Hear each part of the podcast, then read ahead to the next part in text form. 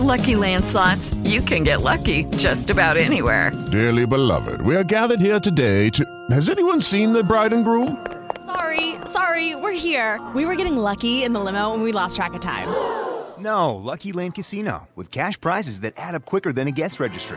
In that case, I pronounce you lucky. Play for free at Lucky Land Slots dot com. Daily bonuses are waiting. No purchase necessary. Void where prohibited by law. eighteen plus. Terms and conditions apply. See website for details. You're listening to the B B M Global Network with twenty-five years in broadcast audio and video production. Our passionate team creates content and marketing for the world of Internet talk radio. If you've got a passion, come join us at B B M global network dot com. The B B M Global Network. Your voice is now heard.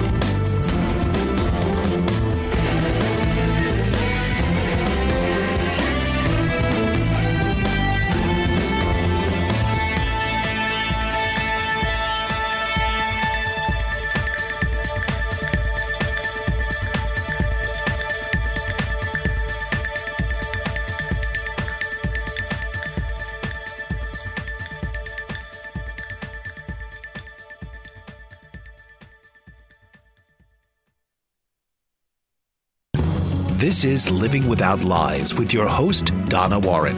You're not alone if you've been the victim of abuse, drug usage, or rape. Living Without Lies is here to help. Listen as Donna Warren assists women across the country break the cycle and help create a new life. So now, please welcome the host of Living Without Lies, Donna Warren. Good evening, folks. It's Donna Warren, your host for the Living Without Lies program, which is coming to you live from B B M global network dot com and TuneIn Radio. I hope everyone had a nice week. And tonight we're going to be discussing substance abuse, another tricky topic. It won't be long now, in a week or two, that we'll be going into. We've talked about all the problems and uh, and we're going to start talking about what it is you need to do to fix things and to make your life better. And how to do that. I'm not going to tell you how to do it, but I'm going to tell you what to do. And uh, we'll talk about more of that later.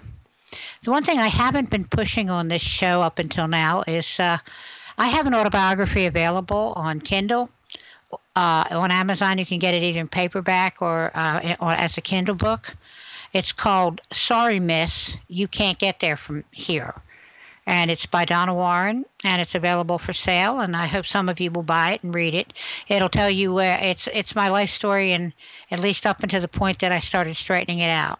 I'm working on a second book called Traveling the Road from Here to There that will tell you what I had to do to get from from here to there. I got the title in an interesting way. I was out on my motorcycle, and I was out in the middle of nowhere. And in fact, I was in Missouri. I was in the middle of nowhere, and uh, I was lost. I couldn't figure out where to go.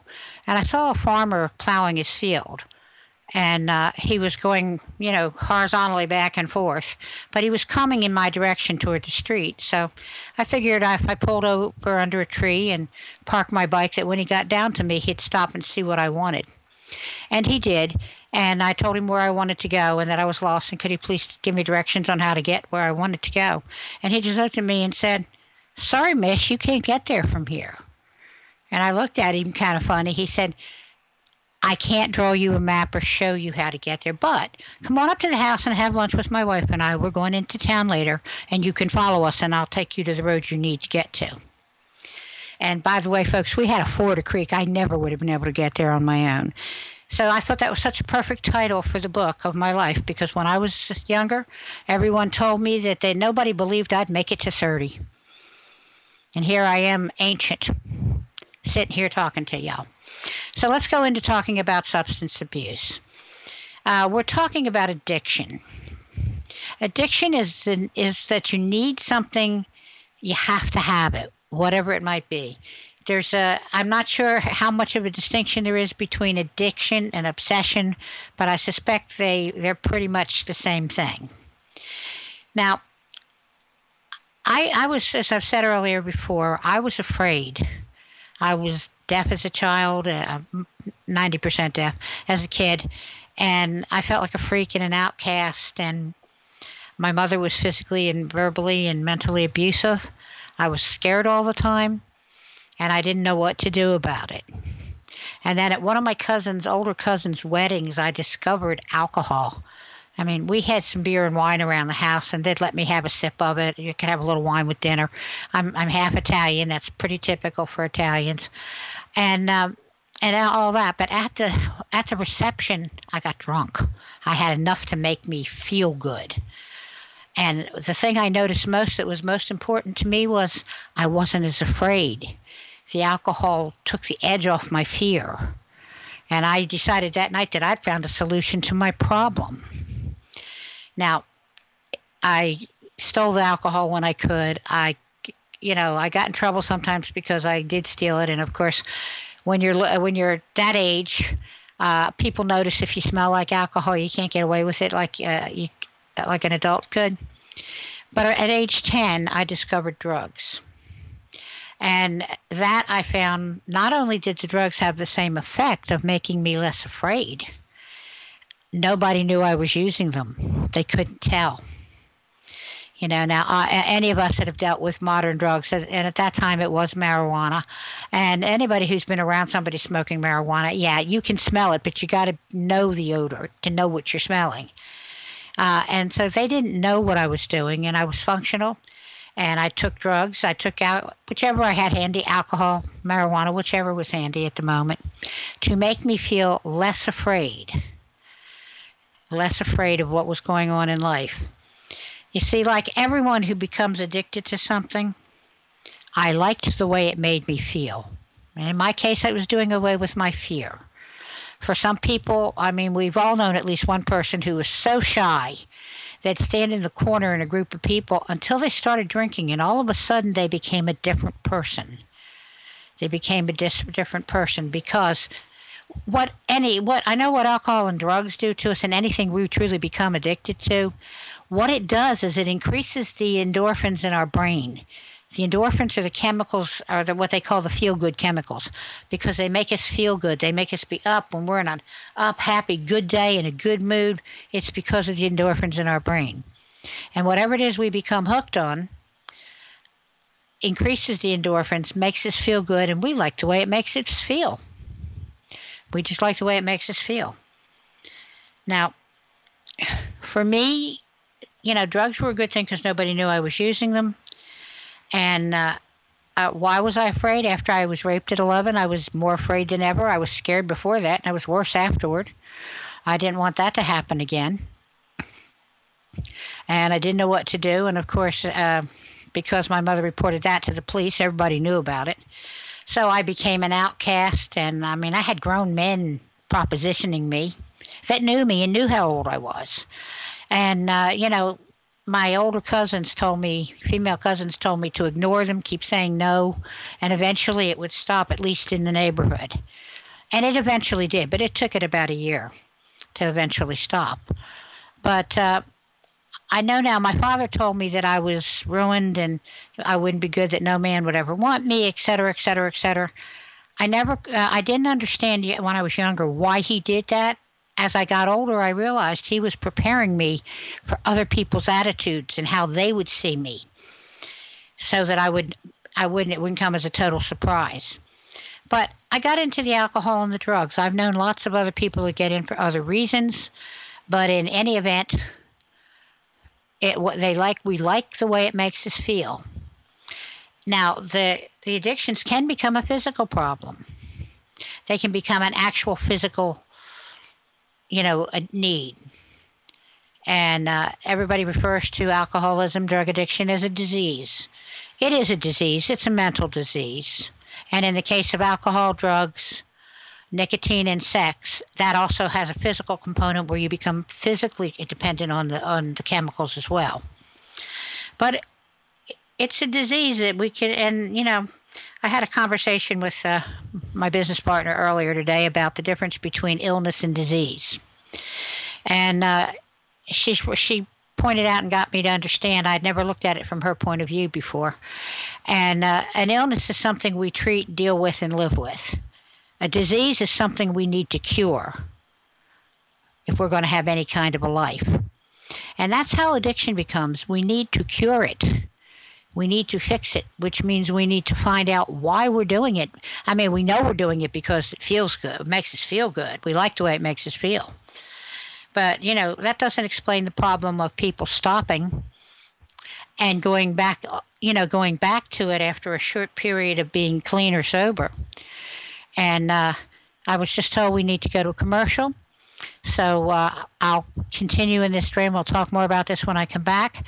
Uh, if you have would like to call and talk to me, the number is eight six six, four five one, one four five one. And, uh, you know, and uh, or you can text me at seven three two, nine nine five, three nine six nine, or you can leave a comment on the uh, blog, the website's blog under our show. And we'll be back in a couple of minutes. Hi, my name is Myra Fox, and I am a survivor. I am the founder of the Castle Lewis I Survived Foundation and the author of a series of books entitled I Survived a Murder Untold, which tells the story of my sister and I who were abandoned and left in the care of a woman who beat us repeatedly. Unfortunately, it resulted in the death of my sister, Castle Lewis, which is revealed in a page-to-page chilling story. After spending time in the foster care system, I've documented my suffering and my loss, and ultimately my survival. I'm blessed to work daily in my community and surrounding areas to give back by helping others and feeding the homeless. I want to spread awareness of the dangers of abuse. You can purchase my books and contribute to the Castle Lewis I Survived Foundation by visiting w w w dot castle lewis dot com, or you can call us at five four zero, nine nine nine, eight four zero one. Thank you.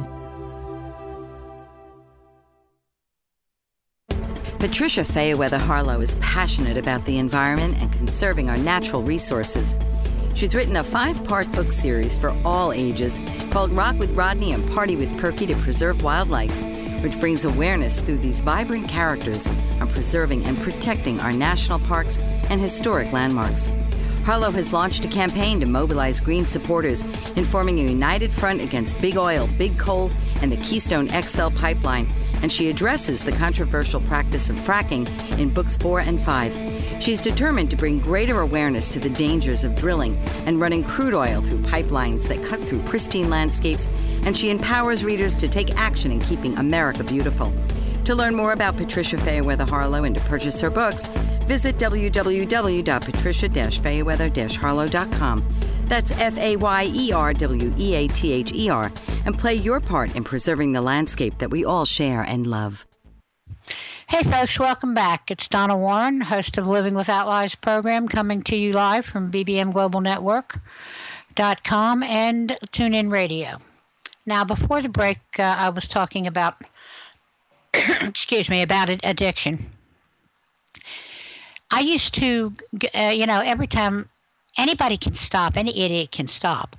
Uh, anytime they locked me up and threw me in jail for thirty days, I got clean physically. I got clean physically.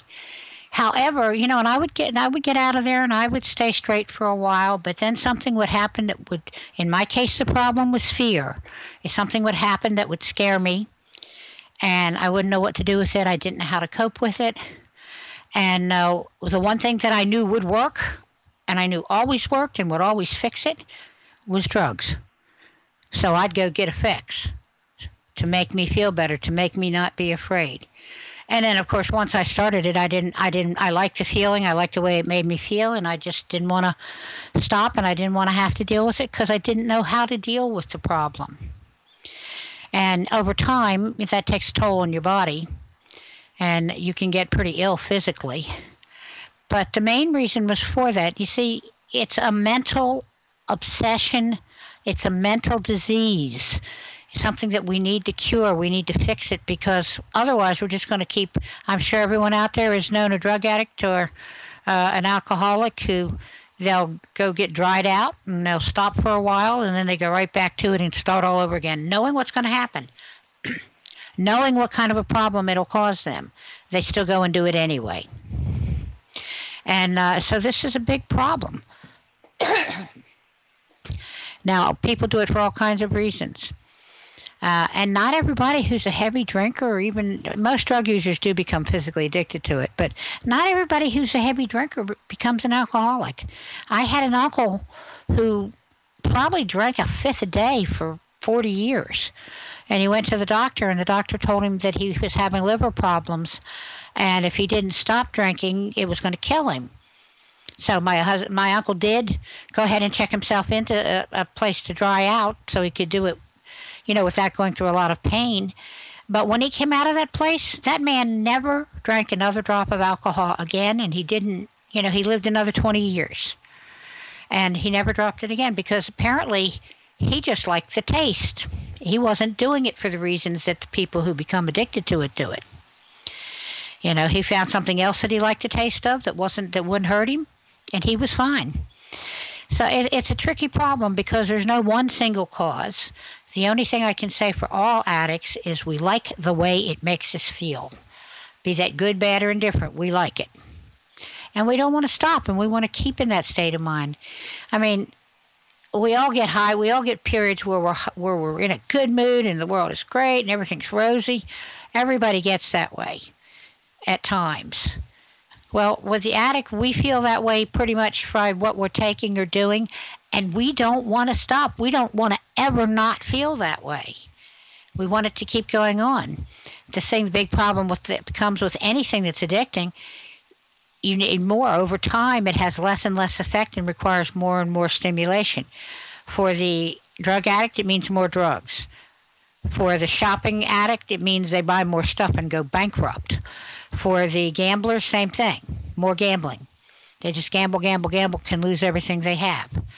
You know, for the internet addict, for the game, the computer game addicts, some of those people can actually physically end up dying because they stop eating and drinking and taking care of themselves. But the point is, we don't want to not feel that way. We want, we like the way it feels. We want to keep using whatever it is we're using. So we know this is why we did it. Now, it becomes problems. The fact that we become addicted creates problems in our lives. For the alcoholic, it can hurt your health, not to mention you can lose your family, uh, your job, and everything else over it. Uh, if you're a drug addict, the constant need to get money, the cost of drugs, drugs are expensive. You know, many people, in fact, most people, unless you're in, independently wealthy to start with, most people end up doing something illegal in order to get the money to get the drugs that they need.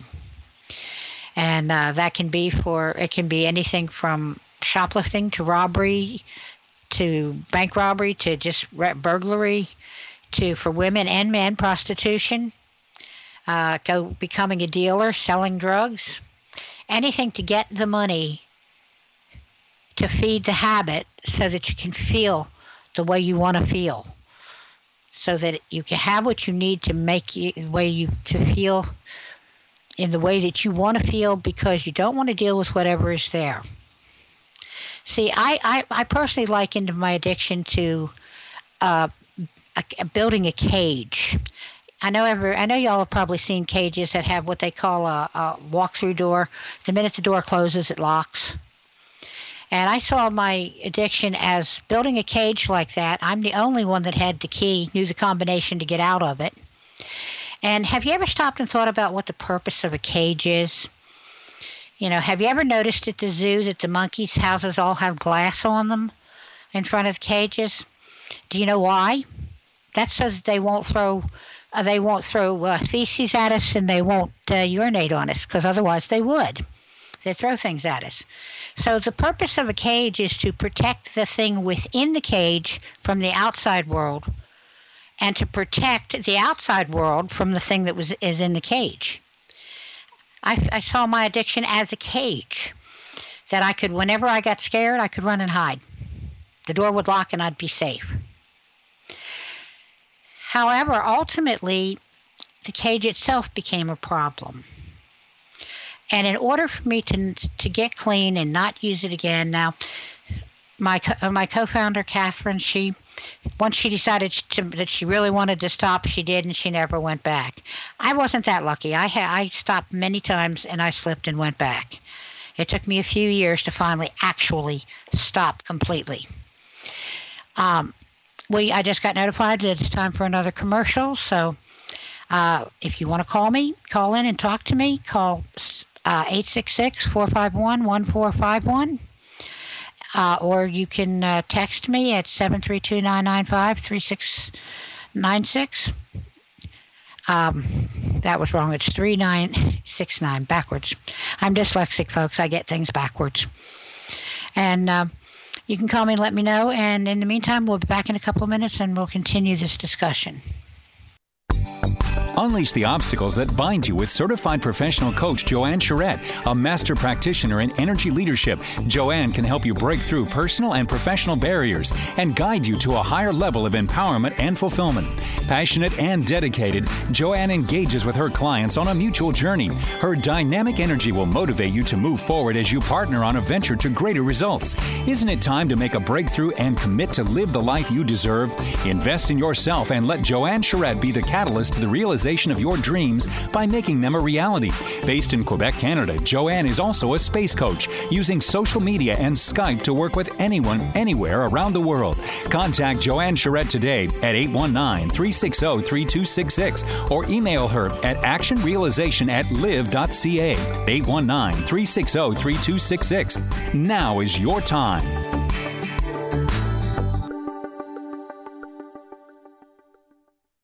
Essential Nutrients, L L C is the brainchild of entrepreneur Barbara Burns. Inspired by a desire to help others, Barbara worked with a team of scientists to develop unique nutritional liquid supplements with the goal to improve the quality of your life. Glucosamine, zinc, and calcium are essential to well-being, and this is the focus of Essential Nutrients, L L C. Whether you're a professional athlete, weekend warrior, student, business owner, or homemaker, Essential Nutrients offers products for everyone, including the family pet. And they're easy to take, no pills. Health requires commitment, exercise, a good diet, proper supplementation, and action. So take action today and get your supply of essential liquid nutrients by visiting w w w dot essential dash liquids dot com. Don't put off your health any longer. Take essential products today and start to measure the difference. Welcome back, folks. Uh, we were talking about my cage that I built, that I consider addiction a cage that keeps me safe from the, west, the rest of the world, and pretty much keeps the rest of the world outside. Now, there came a point in time when I realized that I had to get out of the cage. I wanted, I was wanting to want to get out. Like I said last week, you don't have to want to want. You don't have to want to do something. All you, all that's required is a want to want to. is a want to want to. So when I started to want to want to, I realized that as long as I had that little hidey hole to grow, go jump in and be safe, I would never stop. The first thing I needed to do was give that up, do away with that, and no longer make it a viable option. And that was when I finally, when I made the decision that it would no longer be a viable option, that is when I wanted, actually wanted to get straight. And at that point, I had help. I, uh, at, I've been a member of both A A and N A. Not, I don't believe that I'm an alcoholic because I can, I can drink. I don't do it very often, but I can. But uh, they didn't have an N A where I lived at the time. This was a long time ago. And uh, they did have an A A, and half, uh, quite a few of the people, especially the younger people there, because I was in my twenties. Uh, most of us have drug problems, but we had nowhere to go there. So we used their program to stop using, and it worked. And then later when I moved into an area where they had N A, I started going to their meetings too. And those programs helped me to get myself straight, get my head on straight, start getting my act together, and then doing something to make my life better. And we have so many of the people we see out there among the homeless. They are, many of them are substance abusers. Um, they, you know, they'll get, get it, go into rehab, get out. They're, and the whole time they're in rehab, uh, Kat was telling me this afternoon about somebody she knew who had been in prison for forty years. So for forty years, this man had no drugs, because he couldn't get him where he was. And the day he got out, he went and got high. He spent forty years planning on exactly what he was going to do the day he got out. Now, that's the mental compulsion. That's the mental disease. That's the obsession with it. The obsession is with how is the, excuse me, I'm dyslexic and I'm having an issue with my keeping my words straight tonight. Um, that's, it's an obsession with the way that, with our addiction makes us feel. It makes us feel good. It makes things better. It makes things bearable. I had an abusive husband who physically, mentally, emotionally, spiritually, and sexually abused me. Well, staying stoned out of my mind and high as hell made that life bearable. It made it bearable for me. Was it a great existence? No, but it made it bearable. It made it possible. I didn't get depressed and try to kill myself. I stayed high so that I wouldn't care, or at least I wouldn't care as much about what was going on. And the people out on the street, a lot of them, a lot of the men and women that end up homeless and out on the street and need shelters were sexually abused as children. They've been raped. You know, they turn to drugs and alcohol to make things bearable, to not care, to just stop caring about it. You know, and all of these things.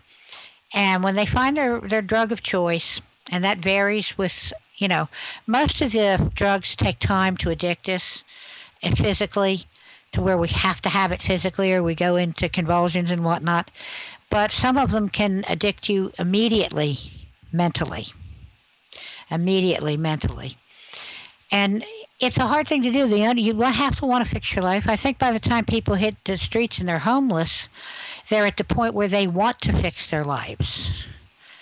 They were at the point where they want to fix their lives. I had something much more drastic happen to me that caused me to want to fix my life.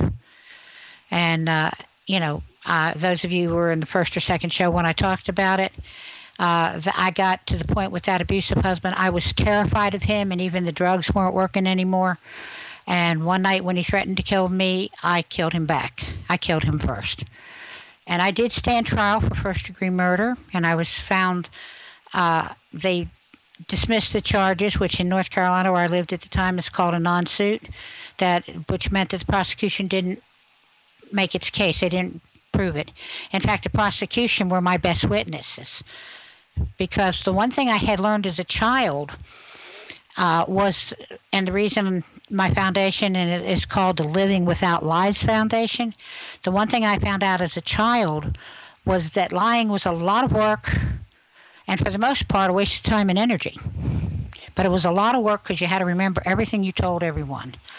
And when I was about five or six, I came to that conclusion and decided that it wasn't worth it, that I'd find some other way not to let people know things I didn't want them to know.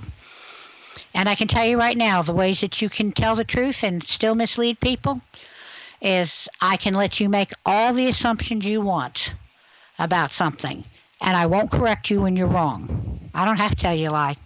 You lied to yourself, and you didn't check to see whether what you were assuming was true. Another thing you can do to mislead people, I used to do it to my mother all the time when I was a teenager, is you can tell something in such a way that you know they're not going to believe you. And every word you're saying is true, but you know they won't believe it because of the way you're saying it, the way you're telling it. And, of course, the easiest one is keep your mouth shut and don't tell anybody anything. If you never say anything about anything, nobody knows what's going on. You know, if you get asked a direct question, answer it truthfully. And as I did in the t- when I talked about this before, I'm going to talk about the difference between truth and honesty. There's a reason that in our courts you have, you're told that you must tell the truth, the whole truth, and nothing but the truth. And there's a reason for that. What they're asking you to do is be honest with them, is to answer everything honestly. And I have a great example of it from a couple of years ago. I was on my way to work one afternoon, and I got stopped by a policeman in my neighborhood who asked me, and it's twenty-five mile an hour speed limit in my neighborhood. And uh, he asked me, did I realize I was doing fifty-two miles an hour in a twenty-five mile zone? I answered him truthfully, no, sir, I didn't realize that. And uh, anyway, the, the thing is, it came out of, I told him that, and if I had been honest with this man, I would have said, yes, sir, I knew I was speeding, but I didn't know I was going that fast, and I wasn't paying attention, because if I had been, I'd have seen your sorry ass, and you wouldn't have caught me. We need to go to commercial right now. And uh, again, call if you want to talk to me and on the show, call me at eight six six, four five one, one four five one. Text me at seven three two, nine nine five, three nine six nine. Or leave a comment at, on the blog on, the, at, on this radio station on a Living Without Lies page. And we'll be back in a couple of minutes. Talk to you then. Are you stressed? Is your stress driving you crazy? Do you know there are many ways to relieve the stress?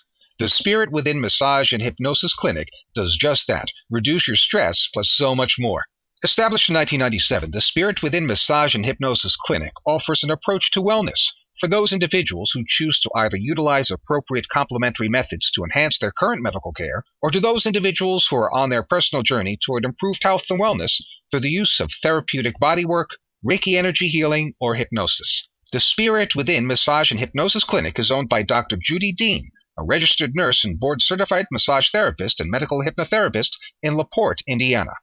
Visit w w w dot spirit within massage hypnosis dot com to see all services offered by Doctor Judy. For a free personal consultation, please call Doctor Judy Dean at two one nine, three two six, one three eight zero. The Spirit Within Massage and Hypnosis Clinic, two one nine, three two six, one three eight zero. Escape from Hell, A Woman's Story is a passionate book that tells the true story of author Rhonda Knudsen's journey through the darkness and adversity of abuse. The book takes readers on an emotional trail from the depths of despair to the heights of forgiveness and understanding. She was inspired to help others, and her book is a vital tool through this process.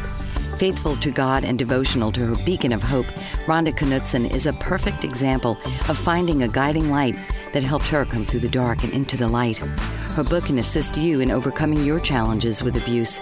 The publication of Escape from Hell, A Woman's Story is a triumphant achievement, and it can help you take ownership of your own experience of abuse and come through stronger than before. Rhonda is currently working on two more books, Shadows of Corruption and Coast to Coast on a Piece of Toast.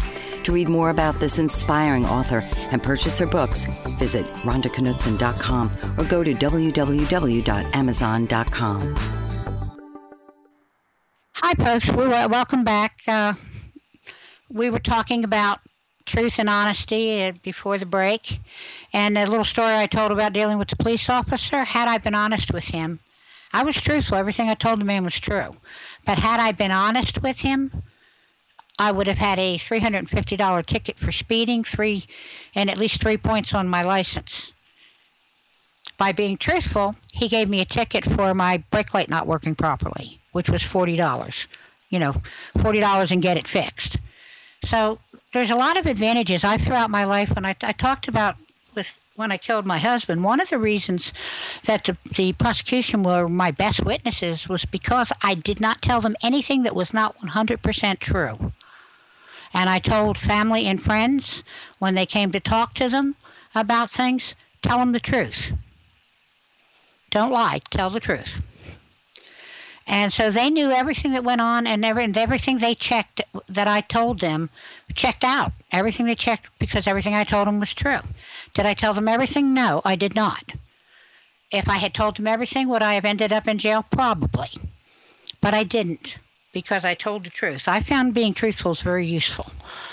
It's very useful. Because when people go check up on you, it's they find out the truth. And they check it out and they find out it is true. So this is why the uh, my program is called Living Without Lies. You see, truthfulness is mandatory, folks. Honesty is not, but truthfulness is. And this is one of the things when you're dealing with people that have been the victims of substance abuse. They have to learn first to be truthful. And then the second thing, and the hardest thing that the, you'll ever do in your life, is to be brutally honest with yourself. Because if you're lying to yourself, it ain't going to work. Doesn't work when you lie to yourself. You have to take responsibility for your actions. You know, I can't always help what I think. I can't always help what I feel. But I have absolute control over what I do about it. You know, an excellent example is, say I feel sexual attraction to my best friend's husband. Well, I can't do much about the fact that I'm feeling that. And I can't do much about the fact that I'm thinking about it. But I don't have to do anything about it. I have control over whether I act on thoughts and feelings. So it's important that I be honest with myself, because if I'm not honest with myself, then I'm not going to stop and think and not do things that I don't need to be doing. You see, I personally believe that no one ever loses control. I don't believe anyone ever does. I think what happens is that we get to a point where we no longer care what the consequences are. We don't care anymore. And I believe that firmly, that in most of the time when most people tell you they lost control, they didn't. They just reached a point where they didn't care what would happen. And of course, unfortunately, some people never care about anything. But the thing is, the people that are out on the street have been substance abusers. Many of them have been lying and stealing and doing all this stuff their whole lives. For many men, men especially, if they uh, if they didn't become criminals and drug dealers, many of them became male prostitutes. And if you think there's a stigma against women who've been prostitutes, try have being a male prostitute. And they don't want to tell anybody any of this stuff. They want to keep this all quiet. And the simple fact is, unless you go to a country where you're not known, I don't even know if you can move, if there's far enough away in the United States anymore that you can go where people can't find out about you. And, you know, this is the one thing I said. I spent the first, second twenty-five years of my life afraid people would find out about the first twenty-five. And I was working. I had... After I got straight, I'd gone to college, I'd gotten an education, uh, I got a good job, I had a family, I had children, I had a good job. I didn't want those people who I was working with to know what my background was.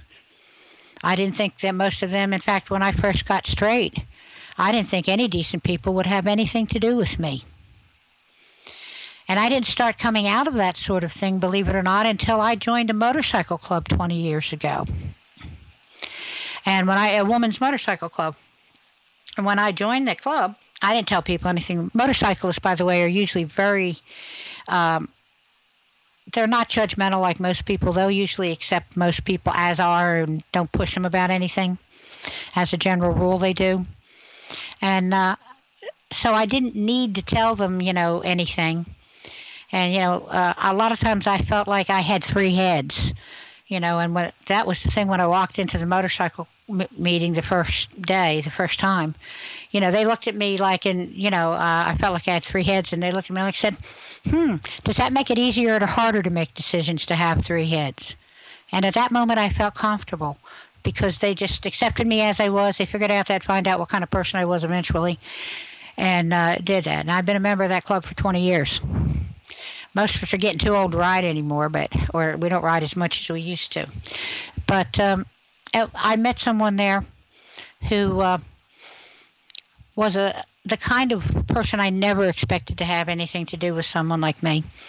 And uh, you know, she was a her husband was a deacon in the church. Uh, she was a wife, a mother in the civic stuff, and a, you know, very highly respected member of her church and her community.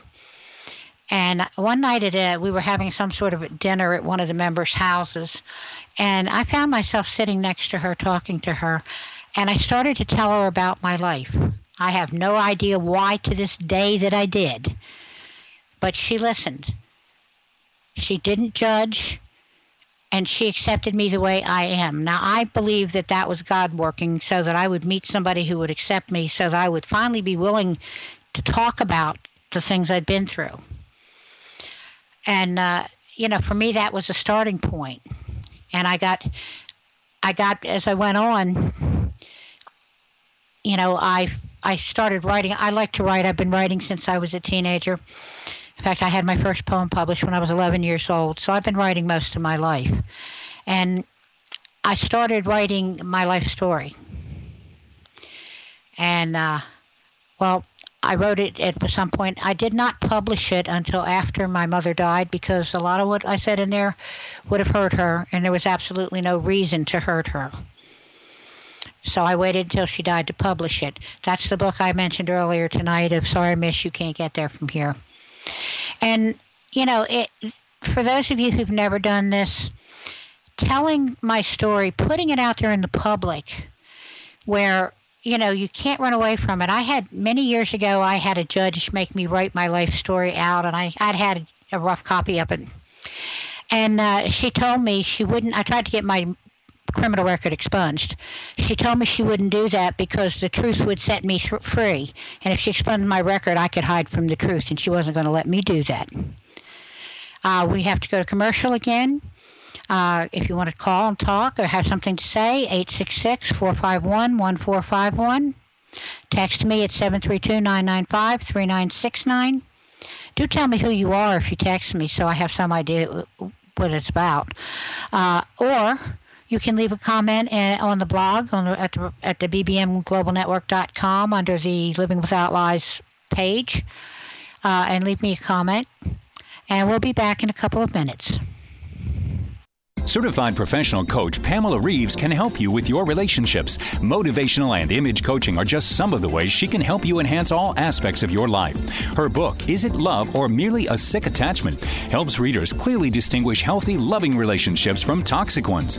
Miz Reeves has put her words into action through Ray of Hope Kenya, an international initiative that provides outreach to victims of abusive relationships there with the goal of helping them rebuild their lives and the tools to avoid abuse.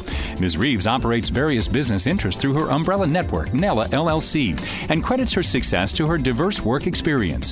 Whatever your goals, whether striking a balance, reinventing your image, or simply lifting your lifestyle, Pamela Reeves will help you achieve them. Your life, your call. Dial four one zero, nine zero two, five seven one five or email Pamela at pamreg zero one at verizon dot net. She's also on the web at pam reeves dot com and on Twitter at Pamela underscore Reeves. Do you battle with weight loss? There is a solution. Founder of Weight No More Consulting, Deborah Simons, can help you lose weight safely and effectively through weight loss surgery. I know. I had the surgery two years ago, and I am one hundred thirty-five pounds lighter and medication-free. This full-service weight loss center caters to your every need as you navigate to a healthy weight following surgery. Servicing all of Canada, Weight No More Consulting takes pride in its compassionate care and guides you through each step before and after surgery. Starting with informational meetings, Weight No More Consulting educates each potential client before they decide to have surgery on the health risks of obesity and the various weight loss surgeries available. After surgery, Weight No More Consulting provides a solid support system with ongoing meetings to ensure continued success. Deborah Simons and Weight No More Consulting are committed to promoting your health and wellness through maintaining a healthy weight for life. Welcome back, folks. Uh, this is Donna Warren with the Living Without Lies program, coming to you live from B B M Global Network dot com and TuneIn Radio. Now, before the break, we were talking, uh, I was talking about being honest with yourself. Now, why did I go off on this tangent?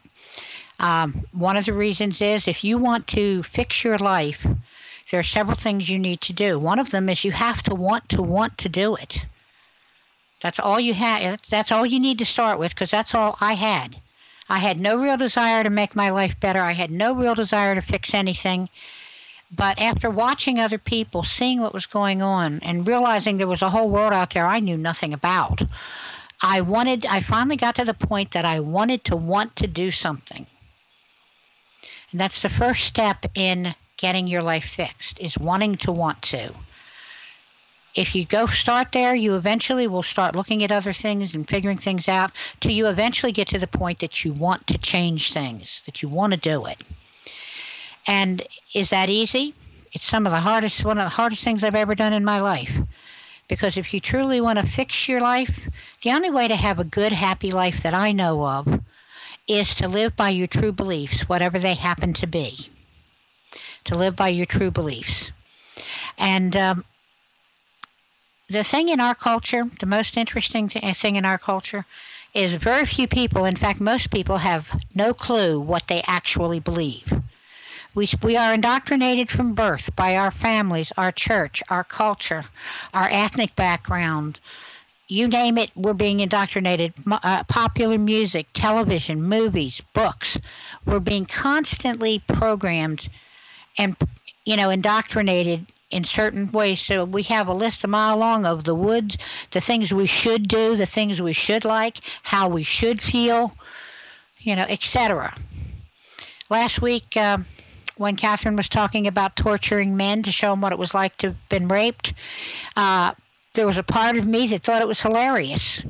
Now, by our culture, I shouldn't feel that way. That's not right and good to feel that way. But I'm sorry, I thought it was funny as hell. And uh, that's part of me wanting to get a little revenge and even too. But I thought it was funny. Plus, I'm I'm visual. The pictures I saw in my mind when she was talking were hilarious and gross and grotesque all at the same time. But we have to know what we actually believe before we can do something. Does that, if I know what I believe and I live by my beliefs, which I do, and if I live by my, does that mean I never do anything wrong? Of course not.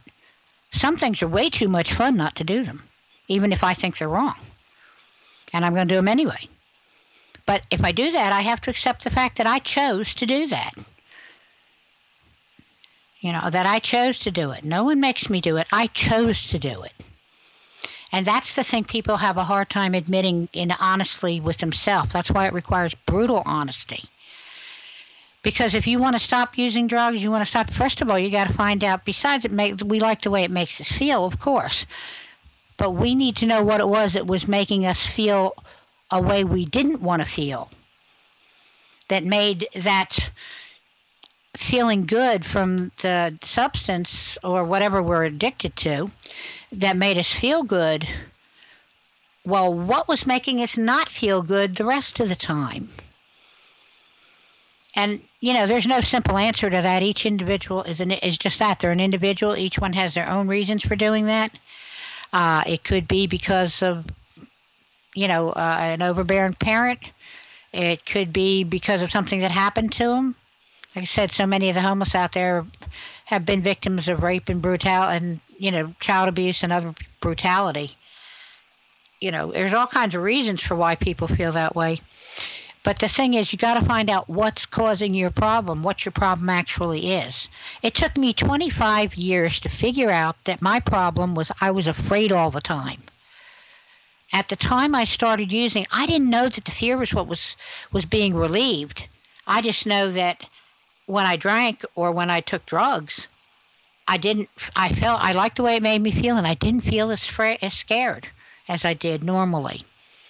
But I didn't know that the fear was what was driving this whole thing. Not then. I figured it out later as I started working on fixing myself. I started, found out that was what the problem was. You know, uh, you think it would have been obvious. I mean, my husband used to like to shoot at me, and when I'd sit on the couch, he'd, he'd shoot me. You know, I, I knew the man wasn't going to hit me. He was a very good shot. He was a marksman, and I knew darn right well from ten or fifteen feet away he wouldn't miss me if unless he wanted to. But he'd shoot a hole in the couch, you know, two inches from my arm. He was trying to, his idea of how to control me was to keep me terrified. And I was terrified. I was terrified. But it took quite a work on my part to realize that not only was I, I mean, I knew I was terrified of him, but that I had felt that way about my mother and other things as well. And I didn't realize that until I started looking into it. You know, each and every one of us can be helped. Each and every one of us can overcome substance abuse and other things. Uh, each and every one of us can do it. But in order to do so, we are going to have to look at ourselves objectively, with brutal honesty, and accept responsibility for the choices we make. You know, right now in our culture, the big thing is blame somebody else for it. It's someone else's fault. That's not true. That's not true. We choose, most of the things that happen to us, happen to us because we choose to do something. You know, some, you might get raped because you're in the wrong place at the wrong time. That doesn't make it your fault, but you chose to be in that place at that time. What happened wasn't your fault, but your being there was, if that makes any sort of sense. You know, uh, you know the old saying, you lie down with dogs, it's, you're going to get up with fleas. Well, if you go into bad areas in the middle of the night, late at night, there's a high probability that you're going to get robbed. You know, you might get mugged, shot, raped, whatever. Is that going to happen every time? No. If it happens, is it your fault? No. Not unless you're just down there for, for not just you're down there trying to get something like that happen. I used to have to, on one job, leaving at eleven o'clock at night, I used to have to walk through a very bad neighborhood to where I parked my car. I was working in center in center of a city. And, you know, I, something could have happened. It never did, but it could have. So I was just told we have to go to commercial again. And uh, if you want to call, call at eight six six, four five one, one four five one. Text me at uh, seven three two, nine nine five, three nine six nine. You know, please tell me who you are, and it's because of uh, this program. And, uh, you know, there's also uh, on the blog, on the radio station's website, uh, leave me a message. The earliest human societies worshipped a female goddess. Little is known about this time because we did not always have a written recorded history. It was around thirty-one hundred B C when the Sumerians invented the first written language, and everything that preceded this time is prehistory. The prehistorical record includes all of women's unwritten history from thirty thousand B C to the time that men began achieving political power around three thousand B C. Male feminist artist Kimberly Berg maintains a strong position in educating and inspiring both men and women through his devotional art to the goddess in all women. Studying their history is paramount to understanding who women were and who they would become later, living in a patriarchal society. To learn more about this important time in our history, go to w w w dot isis rising dot net. Do you ever wonder why certain things are happening in your life? How to start a business or a new direction? Need answers? Astrologer Bonnie Prabula can help you reveal your true self and gain strength and focus so you can achieve greater joy and success. Working with a natal birth date, time, and location, Bonnie brings out qualities to aid you in getting the best from your life. She can help you unlock dormant traits to bring you greater awareness. Bonnie also conducts public speaking engagements to educate aspiring astrologers on their journey to the stars. A gifted artist, Bonnie bridges her talents and recently launched a line of Astro Bears, uniquely created in colors of individuals' astrology charts. She also makes one-of-a-kind necklaces of crystal beads and woven thread. To learn more about the world of Bonnie Prabula, go to bonnie g prabula dot com, and for astrology consulting, visit astrology consultants dot com or call or email her at eight oh eight, five two six, one five three six or bonnie g p at a o l dot com. Welcome back, folks. It's Donna Warren, your host of the Living Without Lies program, here at uh, coming to you live from B B M Global Network and tune in radio dot com. Tonight we've been talking about substance abuse, and I talked a little about why, you know, the reasons I got into substance abuse. And like I said, you keep know that not everybody's the same. The one thing that is true is that the majority of the people, and I said majority, which meaning more than fifty percent of the people that are out there homeless, have substance abuse problems. And a good percentage of your people with substance abuse program, problems were sexually molested as children, they were abused as children, or in many cases, for women's cases, they're, you know, they've been abused by their spouse. And by the way, there are men that are abused by their wives also. My children's godfather happened to be one of them. And, uh, you know, he... Uh, You know, he used to come and stay at my house with the kids because there were no shelters for men. There was nowhere for him to go, and he couldn't afford to stay in a motel for too many days. And he couldn't leave the children at home because she'd hurt them too. So men do get do have this problem also, but it's more common among women. And these people, these are the kind of problems that most of these people have. Now, some of the other people out there are have mental health issues. Uh, we're starting a foundation. Our, found, our shelter is going to help people who are homeless and get them off the street, and if they want to, we're going to help them try to fix their lives. We'll start wherever we start. If they come to us unable to read, we'll teach them to read. I'm a teacher. I can teach them. Uh, they, you know, whatever, if they need a high school diploma, you know, a high school G E D, we'll get help them get one. We'll help them to learn the things they need to know.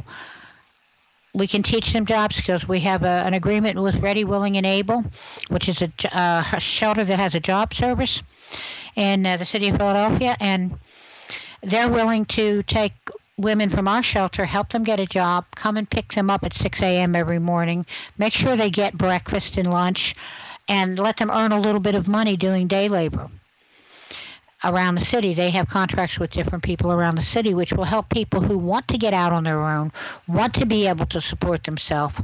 You know, they'll be able to do it. And this is what we're planning to do. And the reason Catherine and I are doing this is because of our backgrounds, our lives. I was lucky. I'm not, I didn't graduate from high school. You know, after uh, I straightened my life out, uh, I went back to school. I got an associate degree. And I was working uh, as a, a repair person on uh, vending machines. And uh, then my boss came in, called me in one day and said he wanted to promote me, but he knew I had children. He knew I was a single parent with small children. Could I move somebody in so he could promote me, because I would have had to work four days on and four days off, twenty-four seven on call, which I couldn't do. So I went away, and that was the end of that. And uh, a couple months later, he came in and handed me a package. I lived in Greensboro, North Carolina at the time. The package contained all the information I needed to get a, into North Carolina A and T State University as a special student, since I was, you know, I had a G E D, but I was not a high school graduate. And also with the information on how to go to social services to get daycare so that I could go to school. Now, I do not to this day know why that man did that for me. It took me six months to make the arrangements, but I went to school, and I got an I got a bachelor's degree in electrical engineering and graduated. And why did I do this? My children were the best thing that ever happened to me. If any time when I thought about going back on drugs, I thought about them, and and I wanted them to have a better life than I did. So it is possible, people. I'm a living example that you can fix it if you want to, but you got to want to. And, uh, you know, I've enjoyed talking to you tonight. We are here at the close of the show. And uh, if you want to talk to me, text me, seven three two, nine nine five, three nine six nine, or post a comment on the radio show blog, and I will get back to you. And I hope you guys have a great week, and uh, I'll see you again next week. You've been listening to Living Without Lies with your host, Donna Warren. Contact Donna at dluhrs at comcast dot net or call seven three two, nine nine five, three nine six nine for information about the Living Without Lies Foundation. You are not alone on the path to building a new life.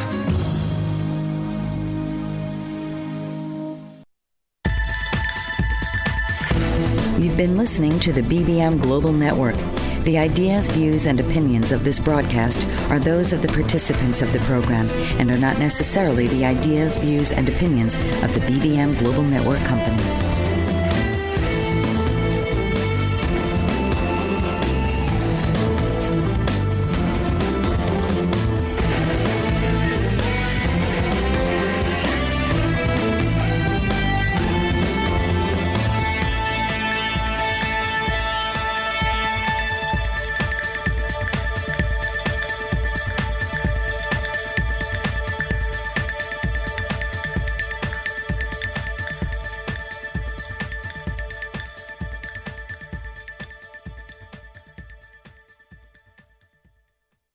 Lucky Land Slots, you can get lucky just about anywhere. Dearly beloved, we are gathered here today to... Has anyone seen the bride and groom?